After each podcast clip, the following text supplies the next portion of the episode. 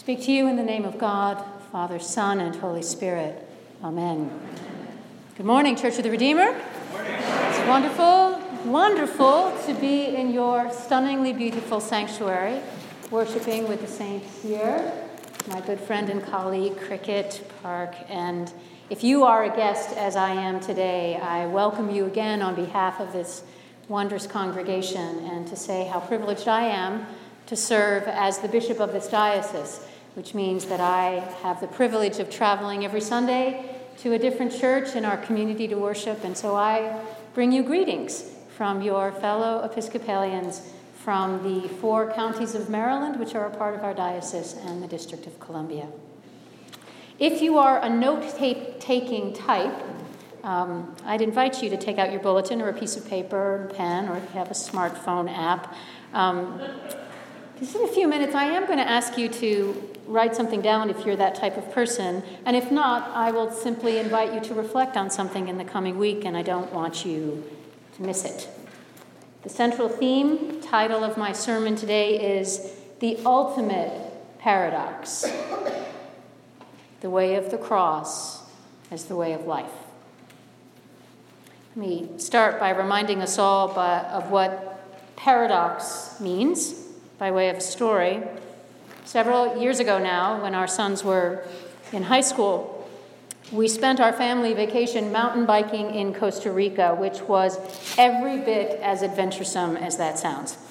It was also a lot harder than I anticipated. Nothing in my years of tooling around on paved roads had prepared me for the terrain there. Riding uphill was exhausting, but I tell you, riding downhill was terrifying. Staring down these vertical trails covered with enormous rocks and potholes, I would ride my brakes all the way down. And our tour guide, gently trying to teach me the basics of mountain biking skills, said, I know it doesn't sound logical, but the safest way to ride down a steep, rocky trail is to accelerate. You need speed to carry you over the rocks safely. Intellectually, I could grasp that what he was saying made sense, but I could never get my body to believe that I would, wouldn't be killed if I pedaled that way going downhill. That is the nature of a paradox. It's, it's a truth that goes against something in our common sense, a statement that seems contradictory, unbelievable, even absurd, but may in fact be true. And we live with paradox daily. Our perceptions tell us that the earth is still and mostly flat. But in truth, we know that we live on a, a sphere that is spinning through space. In our relationships, our instincts may tell us that the most loving thing we can do at all times is to rush in and help whenever we can. But we also know that there are some times when the most loving thing to do is to hold back and create space, allowing those we love to find their own way. I am the parent of young adult men. I know whereof I speak. Conversely, our instincts sometimes propel us to pull back when a relationship or an engagement deeper, a deeper engagement would be painful. But in fact may be exactly what's needed to bring about healing. And thinking about those extraordinary athletes that we've been privileged to watch in the Olympics of late. I once heard a athletic trainer tell a group of aspiring young athletes that if they wanted to excel in their sport, fill in any other thing that you would want to excel in, he said they would have to come up with or to experience or find a new definition of fun. One that would include demanding hours of training and sacrifice that such training demands. There's truth in paradox when what doesn't seem true on the surface, in fact, leads us to a deeper truth or way of being to which we aspire. Now, translating all of that into the realm of faith, the paradoxes of faith are many. They are, as the prayer book describes them, they, these are the mysteries of faith. The things that on the surface seem impossible or contradictory, or at the very least counterintuitive, and yet we come to know them some way as true. And surely Jesus gives us the ultimate paradox in his stark assertion that those of us who want to save our lives must lose them, and those who lose our lives for his sake and for the sake of the gospel will save them. If you allow your eyes to read again over that gospel text, he, he comes across like the Buddha in his con- conversations with the disciples this morning, his matter of fact assertion that he must undergo great suffering. And after rebuking his close friend for trying to reassure him that suffering could never be his fate, he goes on to say that anyone who wants to follow him must suffer as well, deny themselves as well, take up their cross as well, which doesn't make sense. How do you lose your life in order to save it? How does suffering lead to good? And who would want to follow someone whose good news is linked to a cross. First thing that strikes me about Jesus' words is the presupposition of suffering, an acceptance that suffering is not only a part of life, but an essential part of the spiritual path. He assumes that everybody has a cross to bear. And the only question is whether we will rail against it or choose to carry it with some modicum of grace, accepting it as our own and finding the life it brings. Now, certainly there is some suffering that is avoidable and thus should be avoided. There is nothing to be gained by needless suffering, um, cruel suffering, or what some psychiatrists would call false suffering, that is, the pain we experience as a byproduct of avoiding something else. I think it was Carl Jung who once said that neurosis was always a substitute for legitimate suffering.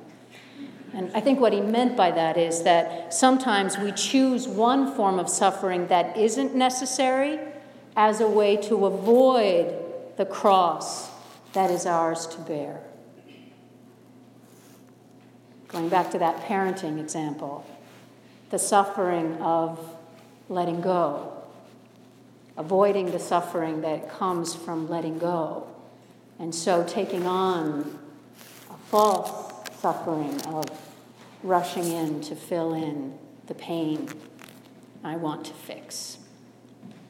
So, how do we distinguish between the false suffering from the suffering of our own particular crosses? How indeed. One distinction might be in the fruits of our suffering, whether or not the suffering is leading anywhere, or if we're spinning in place like a hamster on a treadmill.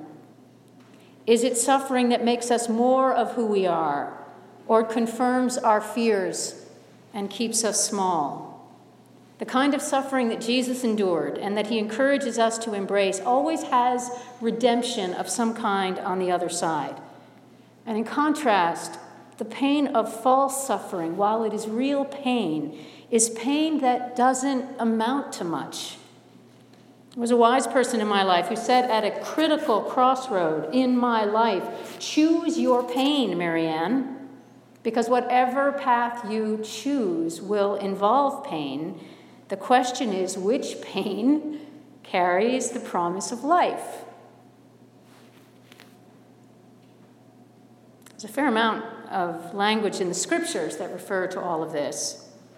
In particular, this notion of dying to self in order to live for Christ, or sacrificing self, as Jesus said today, in order to gain eternal life.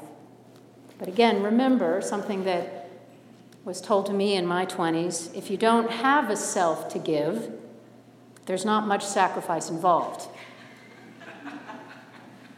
It's important to remember, actually, that if we rush in too quickly to the part of faith that involves sacrifice without knowing who we are and what we have to offer, then we're simply avoiding hard work of becoming a self in the first place. Right?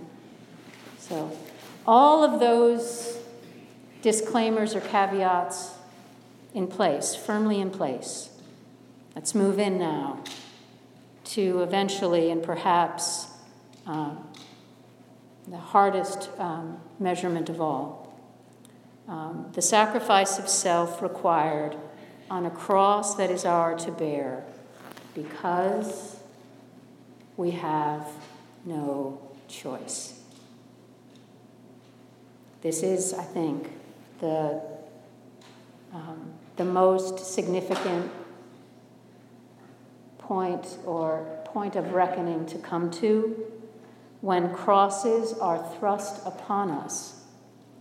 And the only question left is how we will respond to them. Joan Chittister, Benedictine, once wrote that the will of God for us is what remains of a situation after we try without stint and pray without ceasing to change it. After that, still we have our cross. And typically, they ask us to let go of something, something that we loved or hoped for or worked toward, and to let that go for the sake of something else, a greater love, or because our life requires it, even though we wished for something else. And it hurts. It hurts as much as tearing out our heart would hurt.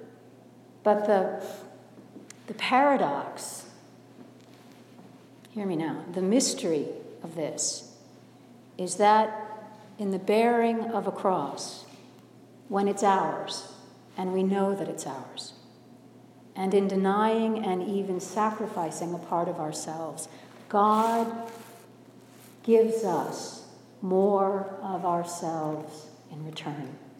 Selves grounded in the love of Christ for us and through us. And I, I don't know exactly how this works, I only know that it does.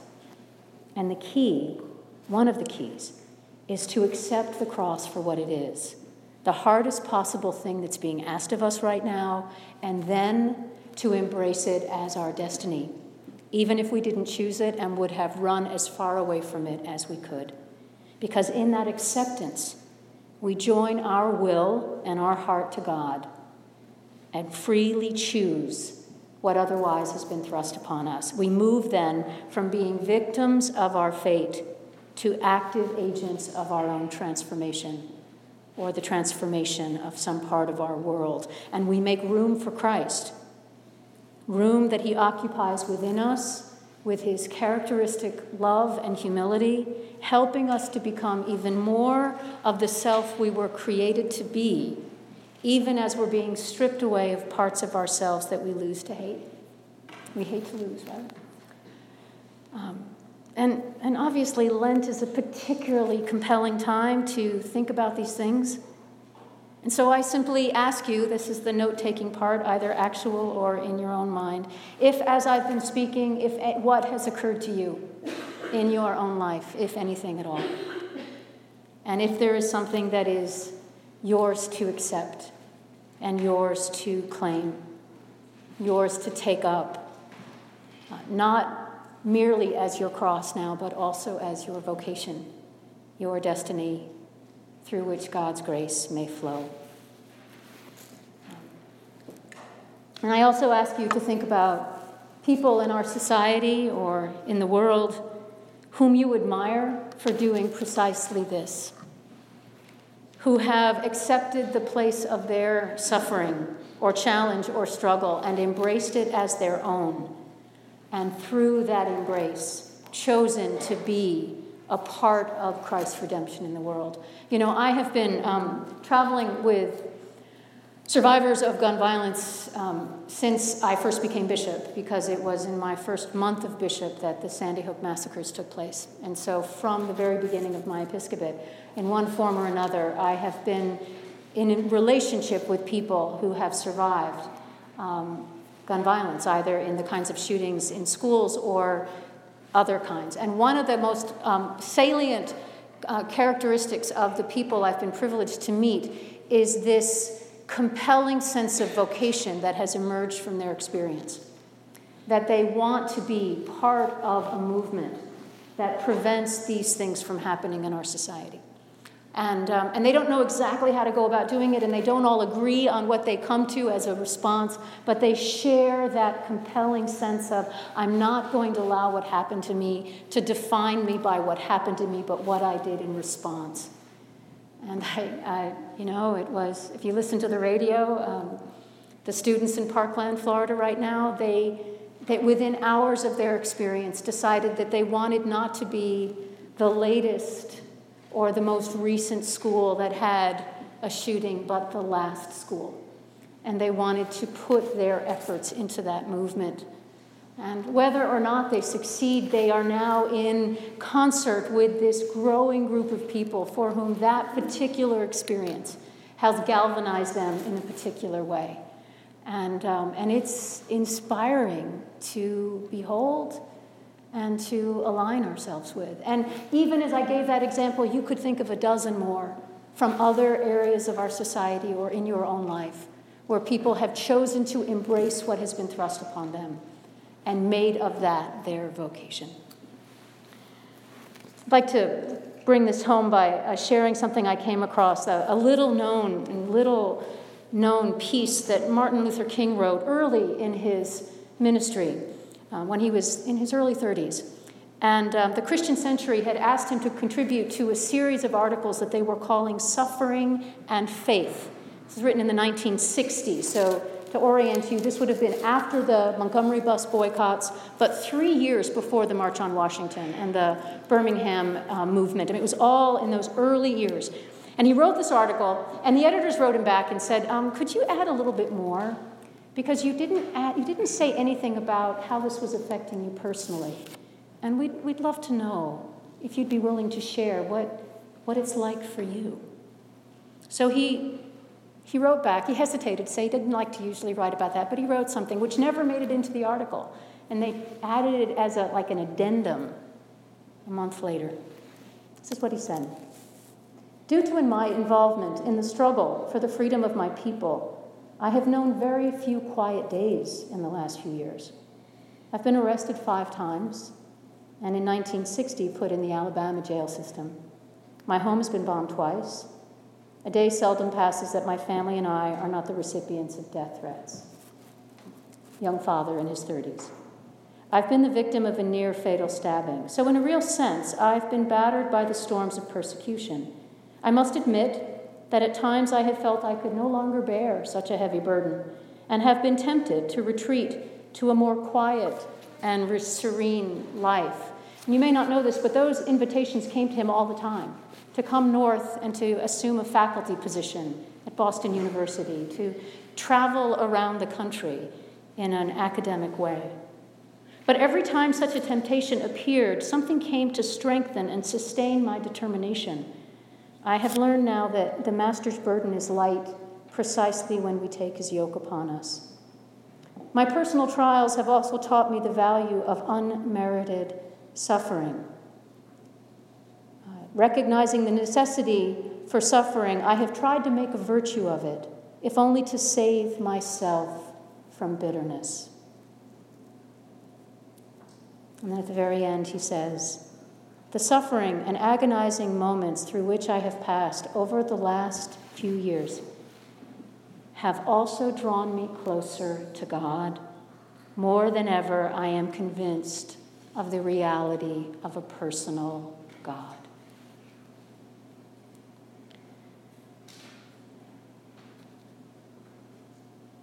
In the Book of Common Prayer, at the end of a celebration of a marriage, there's a, there's a prayer that reads, most gracious God, we give you thanks for your tender love in sending Jesus Christ to come among us, to be born of a human mother, and to make the way of the cross to be the way of life.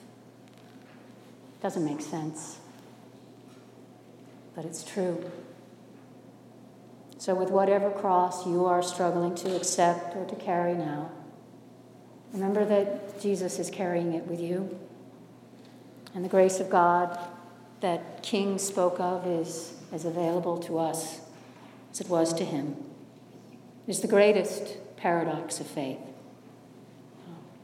But others will know something of God's grace because of the crosses that you and I take up and carry as our own.